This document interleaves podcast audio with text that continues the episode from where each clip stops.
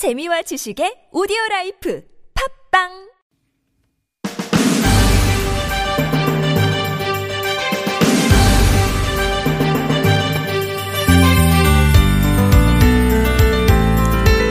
반려식물이라는 말 들어본 적 있으시죠? 요즘 대세라던데요. 말 그대로 반려동물처럼 옆에 가까이 두고 아끼고 가꾸고 가족처럼 키우는 식물이래요. 반려식물을 두는 이유는 여러 가지겠죠? 일단 예쁘고 공기를 정화시켜줘서 미세먼지 걱정도 덜어주고. 근데 반려식물을 키우는 심리 중엔 이런 것도 있대요. 얘 하나만은 내가 확실히 살리고 있다. 살다 보면 내 마음대로 되지 않는 것 투성인데 그래도 식물은 물 주는 방법, 햇볕 보여주는 시간, 이런 것만 신경 써서 잘 챙기면 쑥쑥 키우는 보람 느낄 수 있잖아요. 오늘은 어떻게 맘먹은 대로 일이 술술 풀리셨나요? 혹시 반려식물 생각이 간절했던 달? 음, 그렇다면 혹시 반려 라디오는 어때요? 라디오 와이파이 저는 아나운서 김혜지입니다.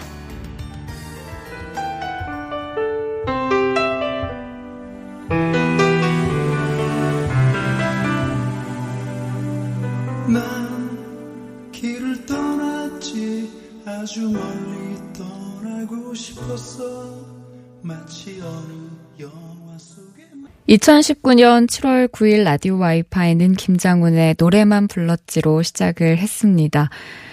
아, 고단한 퇴근길, 지친 퇴근길, 위안이 되는 이야기와 위안이 되는 노래였지 않을까 생각을 해 봅니다. 어, 이런 얘기 잘 안 하는데, 저도 참 위안을 받거든요. 그래서 여러분들에게도 이 마음이 전달됐기를 바라봅니다. 오늘 하루 어떻게 보내셨어요? 시작하면서 저희 반려식물 이야기 해봤는데, 식물 키우는 거 정말 빠져 계신 분들은 끝없이 빠지시고, 또 정서에도 좋다고 하던데, 그 중에 내가 그래도 얘 하나는 살리고 있다. 이런 위로를 받고 싶은 마음에 키운다는 얘기는 좀, 좀 그러네요, 예. 다들 사는 게 참 힘들구나 싶기도 하고, 그러다가 화초까지 죽이면 역효과 나지 않을까 걱정도 되고요. 라디오에서 이런 단어 처음 써봅니다만, 나는 똥손이다! 예, 하시는 분들도 계시잖아요. 식물 오래 키워본 적이 단 한 번도 없다 하시는 분들, 일단 반려 라디오, 라디오 와이파이라도 들어보시면 어떨지, 예, 추천을 드려 봅니다. 아, 오늘 청취자분들 시작부터 많이 참여를 해주고 계신데요. 생각대로님은 어떻게 이런 꿈을 꾸셨을까요? 하루 종일 문자 보내려고 기다리셨대요. 어젯밤 꿈에 이가희, 조연아, 김혜지 아나운서가 우리 집에서 우리 가족이랑 같이 파티하는 꿈을 꿨대요. 이거 멍멍이 꿈인가요? 그리고 이가희 아나운서가 김혜지 아나운서한테 저 여자친구 소개해주라고 했습니다. 어쩌실 건가요? 어, 멍멍이 꿈이 아닌가. 다음 꿈에는 여자친구랑 로또 번호도 함께 부탁합니다. 꿈에 TBS 아나운서들이 나오는 거 보니까 저도 이제 TBS 가족인가 봅니다. 라고 문자를 주셨는데요. 저희 셋의 얼굴을 정확히 알고 계시는 거예요? 그러니까 꿈에도 나오겠죠. 누가 제일 예쁘던가요? 저겠죠. 예. 아무튼 정말 또 특이한 꿈을 꾸셨네요. 신기합니다. 예, 예. 그리고 김향수님은요, 퇴근이 1시간이나 남았는데 자꾸 졸려요. 꾸벅꾸벅 졸고 있는데 포근한 목소리가 들리네요. 아, 이 문자 보니까 생각나는 게 하나 있더라고요. 제가 며칠 전에 퇴근하는데 그냥 이렇게 버스 타고 가니까 버스 정류장 가고 있었거든요. 근데 어떤 남성분이 한 부장님 정도 직급이지 않을까 싶었거든요. 세상에 세상에 어깨가 굽어서 축 처져서 터벅 터벅 걸어가시는데 진짜 뒤에서 토닥토닥 해드리고 싶더라고요. 김양수 님도 꾸벅꾸벅 졸고 있는 모습 생각하니까 제가 가서 한번 이렇게 어깨라도 한번 주물러 드리고 싶다 이런 생각이 듭니다. 자, 청취자와 함께하는 따뜻한 방송 라디오 와이파이는요. 시내 21 김송희 기자님과 영화앤 스타 진행을 해볼 텐데요. 오늘 어떤 영화 소개해 주실지 기대해 주시고요. 방송 들으면서 궁금한 점이나 하고 싶은 이야기 있으시면 50원의 유료 문자 샵 0951 모바일 메신저 카카오톡 TBS 앱으로 보내주시기 바랍니다. 함께해 주신 분들 가운데 층간소음 해결사 파크론에서 파크론 버블업 놀이방 매트 드리고요.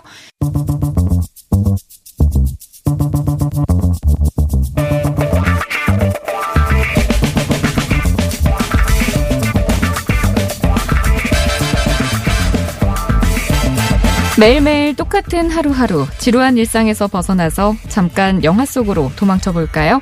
김송희의 영화엔 스타.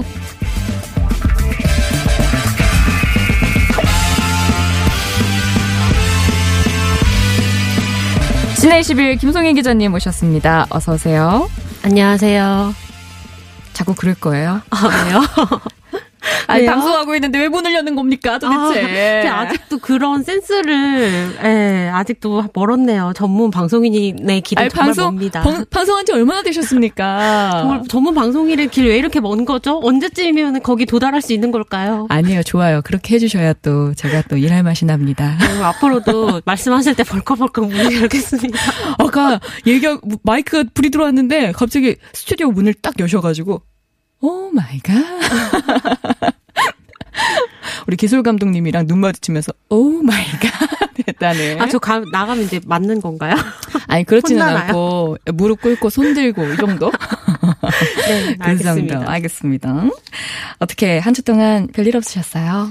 아, 네, 뭐 매주 똑같은 것 같아요. 네. 지난주에 제가 기분 좋게 tension tension 여러 번 외치라고 아, 알려드렸잖아요. 아, 그걸, 그걸 안 했네요. 제가 그래서 이렇게 힘들었나 봐요. 그래도 지난주보다는 좀 나아 보이세요. 아, 그래요? 네. 아, 지난주 도대체 어느 정도로 초췌했던 것인가요? 많이요.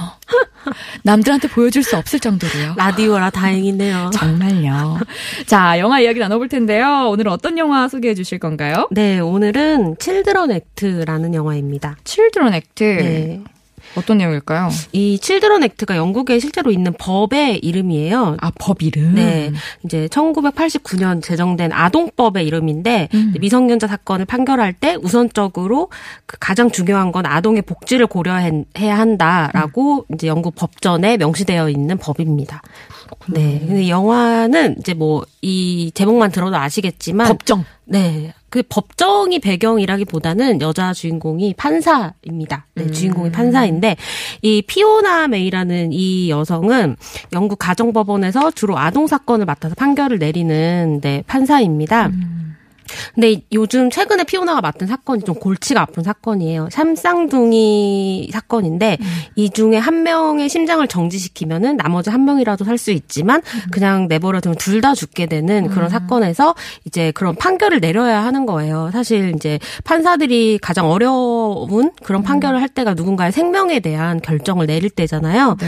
그래서 이제 피오나는 항상 자신이 그렇게 해왔듯이 이성적이고 법리적으로 어, 한 명이라도 살리기 위해 서 한 명의 심장을 정지시켜야 한다라는 그런 판결을 내리고 이제 부모와 언론으로부터 당신은 잔인하다 뭐 이런 평가를 듣고 뭐 또 다른 사건을 위해서 이제 또 집에 엄청나게 서류 더미를 쌓아 들고 가요. 근데 피오나는 이제 판사로 일하는 아주 긴 시간 동안 이렇게 원칙에 의거해서 항상 판단을 내려왔기 때문에 주변에서 존경을 받고 자기 일에서 완벽을 추구하는 그런 판사예요.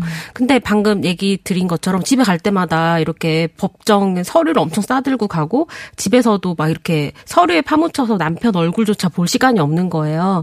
그러다 보니까 남편 잭은 항상 뒷전이 될 수밖에 없고 뭐 아내한테 아 이번 주말에 우리 데이트하지 않겠어? 이렇게 신청을 해도 아내가 어, 아, 일 많아. 어, 나 이번 주에 당직이야. 막 이러고. 아, 이게 아니구나. 나 당직이거든? 이거구나. 네. 어, 다음 사건이 또 쌓여 있어. 막 이렇게 어. 거절을 하는 거예요. 근데 이 부부도 뭐 20년 넘게 같이 살았기 때문에 네. 이제 좀 약간 너무 자연스러운 친구 같은 그런 부부가 된 거예요. 근데 어느 날 잭이 이 나- 아내를 상대로 선언을 합니다. 나 사- 요새 끌리는 여자가 있어. 나 바람을 피우겠어. 하지만 나는 당신을 사랑하고 이혼할 생각이 없어. 그렇지만 결혼 생활을 유지하면서 뭐 난 근데 지금 너무 외로워. 난 이런 형제 같은 아, 부부 관계가 싫어. 알아봐 어, 달라는 당신은 거구나. 날 봐주지 않잖아. 이러면서 선언을 하는 거예요. 근데 네. 남편이 난 당신의 터락받고 바람 피우겠어. 그러면 어느 아내가 그걸 받아들일 수가 있겠어요. 그러니까 피오나는 엄청난 충격을 받고 사실 엄청 남편이랑 이제 크게 다툼을 하죠. 그리고 남편이 집을 나가고. 근데 그동안에 피오나는 자기가 이제 삶을 잘 꾸려왔다라고 생각을 했었어요. 친구 관계, 그리고 회사에서 일을 하는 그 판사로서의 자기 일, 그리고 남편과의 관계, 모든 것들 안정적으로 열심히 꾸려왔다라고 생각을 했는데, 이렇게 뭐 중년의 삶에서 갑작스럽게 남편의 선언을 받고 나니까 충격을 받으면서 자신의 지난 날을 좀 돌이켜 보게 되는 거예요. 음. 내가 어디서 뭘 좀 잘못한 걸까? 내가 그런 남편한테 관심을 많이 주지 못한 게 잘못일까? 물론 근데 이렇게 가정 생활에 혼란이 있어도 우린 출근을 또 해야 되잖아요. 음. 출근을 해서 또 다른 사건을 배당을 받아서 이제 판결을 내리기 전에 이제 그 법정 안에 들어갑니다. 근데 이번에 이제 피오나가 맡게 된 사건은 그 종교적인 이유로 어, 수혈을 받지 않겠다라고 하는 백혈병 소년에게 치료를 행하게 해달라는 병원 측의 요청과 내 아이에게 남의 피를 수혈할 수 없다라고 하는 부모가 맞서고 있는 사건이에요. 음. 근데 이 소년은 아직 18살이 안 됐기 때문에 소년의 몸에 치료를 행할 것인지 말 것인지를 법원이 결정을 할 수가 있는 거예요. 음. 그래서 이제 피오나는 이 사건 역시 그동안에 그 결정을 내려온 것처럼 뭐 충실히 알아보고 이제 양쪽의 의견을 다 듣습니다. 그런데 이제 아까 제가 얘기 드린 것처럼 좀 자신의 과거를 많이 돌이켜 보게 됐다고 했잖아요. 그래서 그동안에 항상 결정을 내렸던 것과 다르게 내가 직접 그 소년을 만나러 병원에 가보겠어 라고 얘기를 해요. 그래서 진짜로 정말 그 사건이 이렇게 많고 일이 많은데도 병원까지 소년을 만나러 가는 거예요. 왜냐 그래서 소년한테 물어보죠. 이제 이 소년의 이름, 이름은 아담이라는 소년인데요. 네가 치료를 거부하는 게 정말 너의 생각이냐라고 이제 이 피오나 판사가 이제 아담이라는 18살이 안된 네, 병실에 누워 있는 소년에게 물어봐요. 근데 이 소년은 이렇게 말해요. 아, 네. 제 선택입니다. 저는 신의 뜻대로 행하는 거고 타인의 피를 섞지 말라고 어렸을 때부터 배웠고 나는 내가 믿는 진리 안에서 살고 싶어요. 엄마 아빠의 뜻이 아니에요. 이렇게 말을 하는 거예요. 음. 근데 소년이 이렇게 말을 하는 눈빛을 바라보는데 피오나는 너무 많은 것을 그동안에 겪어왔기 때문에 이 소년의 말투만 보고도 이 남자아이가 굉장히 흔들리고 있고 음. 굉장히 살고 싶어 한다라는 걸 느껴요. 아. 네, 그래서 다시 법정에 돌아가서 이제 이 남, 이 소년에게 수혈을 행하고 병원에서 할 수 있는 치료를 행하라라는 결정을 내립니다. 어머, 이게 눈앞에 확 그려지네요, 내용이. 아, 그래요? 너무 근데 재밌어요. 그래서 이 소년이 이 치료를 받고 또 살아나요. 이제 백혈병 치료를 받고 음. 이제 다시 회복을 시작을 했는데 이 소년은 자기가 17살 때까지 온통 종교적인 왕국회관에서만 내가 알고 있는 종교와 진리가 전부라고 배우고 살아왔는데 갑자기 무너진 거예요. 음. 종교에 하지 말라고 한걸 음, 내가 한 음, 거잖아요. 음, 네. 그래서 갑자기 이 피오나 판사에게 종교에 집착했던 것처럼 맹목적으로 매달리기 시작합니다. 그래서 갑자기 판사의 법원 앞에 막 이 소년이 찾아오기도 하고 그래요. 음. 이제 그러면서 벌어지는 또 다른 사건이 이 영화의 이제 중심적인 이야기예요. 아, 그렇군요. 그 잠깐 우리가 얘기하는 중간에 바람 이야기가 나왔잖아요. 네. 그런데 선민규님께서 음. 바람을 피우려거든 쥐도 새도 모르게 티 안 나게. 네? 어떻게 거기서 그런 아. 피우지 말아야 하는 거 아닌가요? 그러니까요. 읽고 네. 싶지 않았는데요. 그런 생각 옳지 않습니다, 선민규님. 네, 선민규님 뭐 결혼을 하셨는지 어떤지 모르겠지만. 근데 이 이야기를 듣기도 전에 깐종마늘님께서 무슨 이유로 이런 문자를 주셨는지 모르겠지만 이 문자로 답변을 드릴게요. 어, 12색 색연필로 한자 한자 색깔 바꿔가며 A4 용지 12장 반성문 쓰세요라고. 아, 저한테? 아니요. 아마 그 내용 중에서 네, 그 바람 얘기에 하는 음, 이야기가 아닐까. 네. 요걸 그대로 선민규님께 드리면서. 네. 아, 라디오 와이파이 화요일 순서 신의 10의 김송 기자님과 함께 김송의 영화의 스타 진행을 하고 있는데요. 내용 듣고 나니까 노래 한 곡 들어야 될 것 같습니다. 네, 이 영화에 나오는 노래예요. 추천해 주신 거예요, 직접? 네네. 그렇군요. 어, 셸리아 라이언의 셸리 가든스 이 노래 듣고 오겠습니다.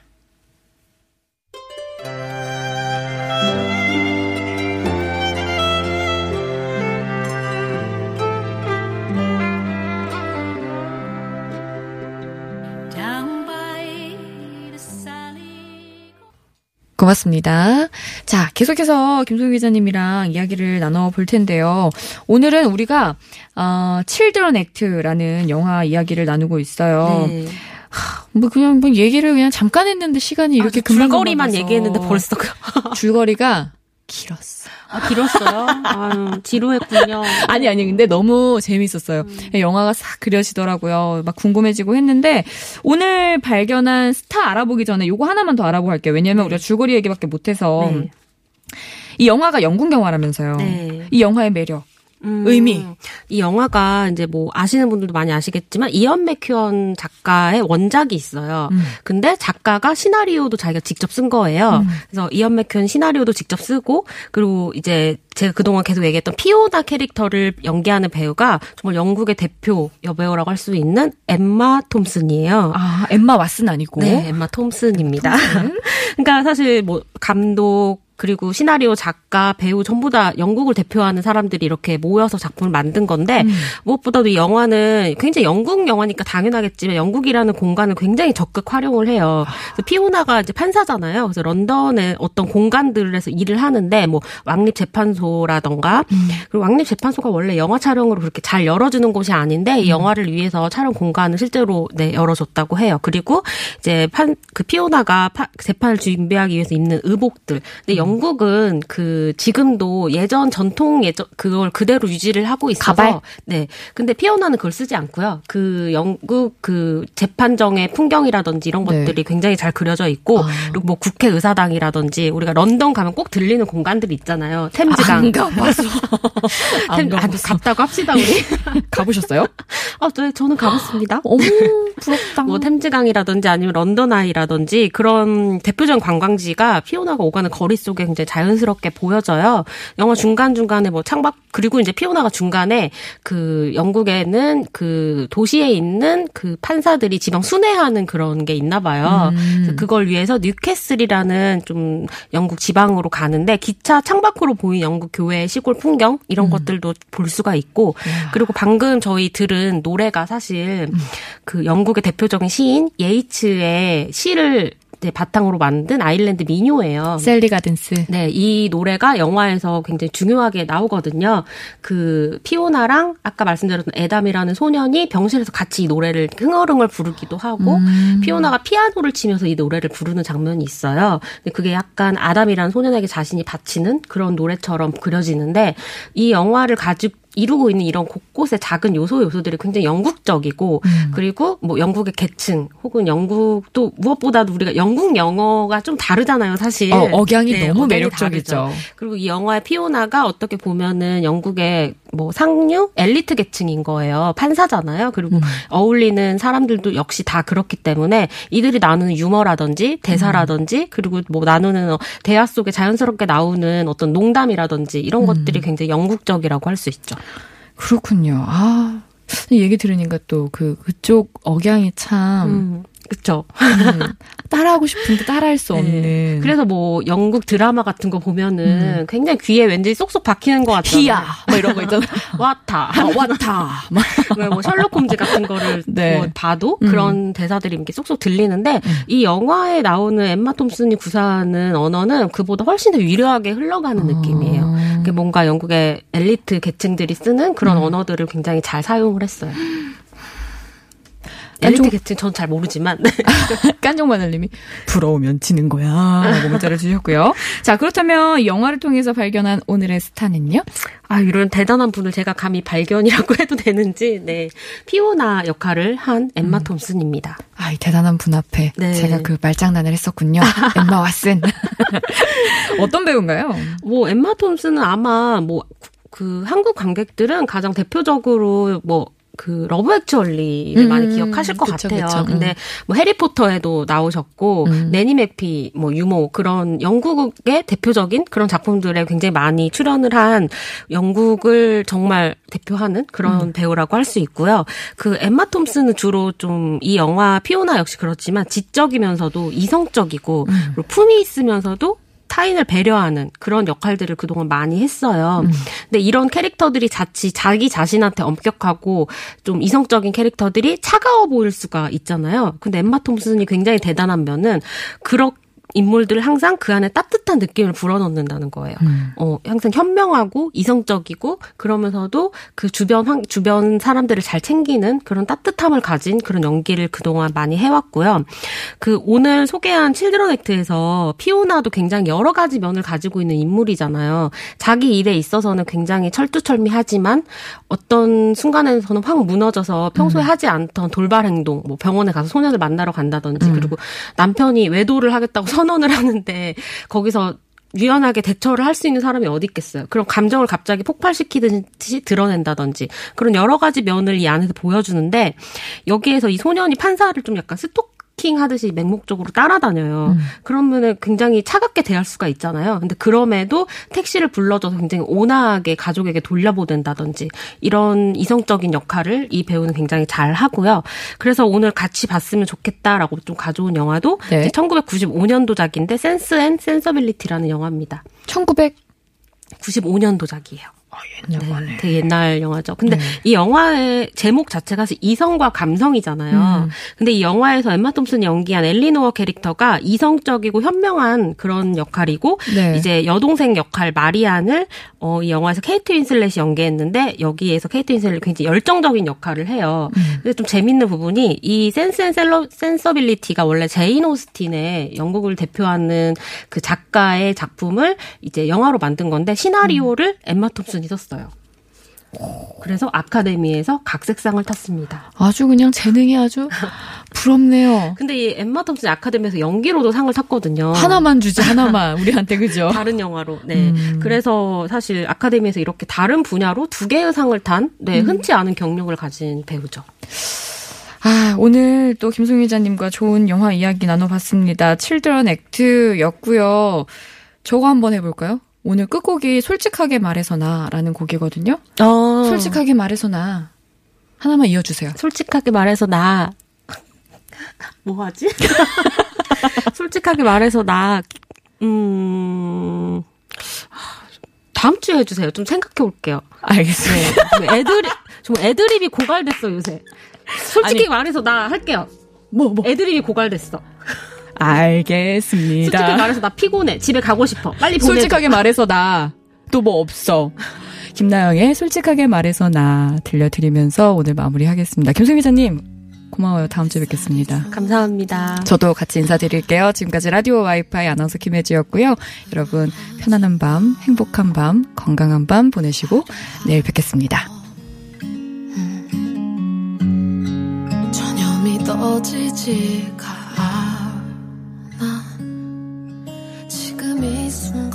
모든 시간이 멈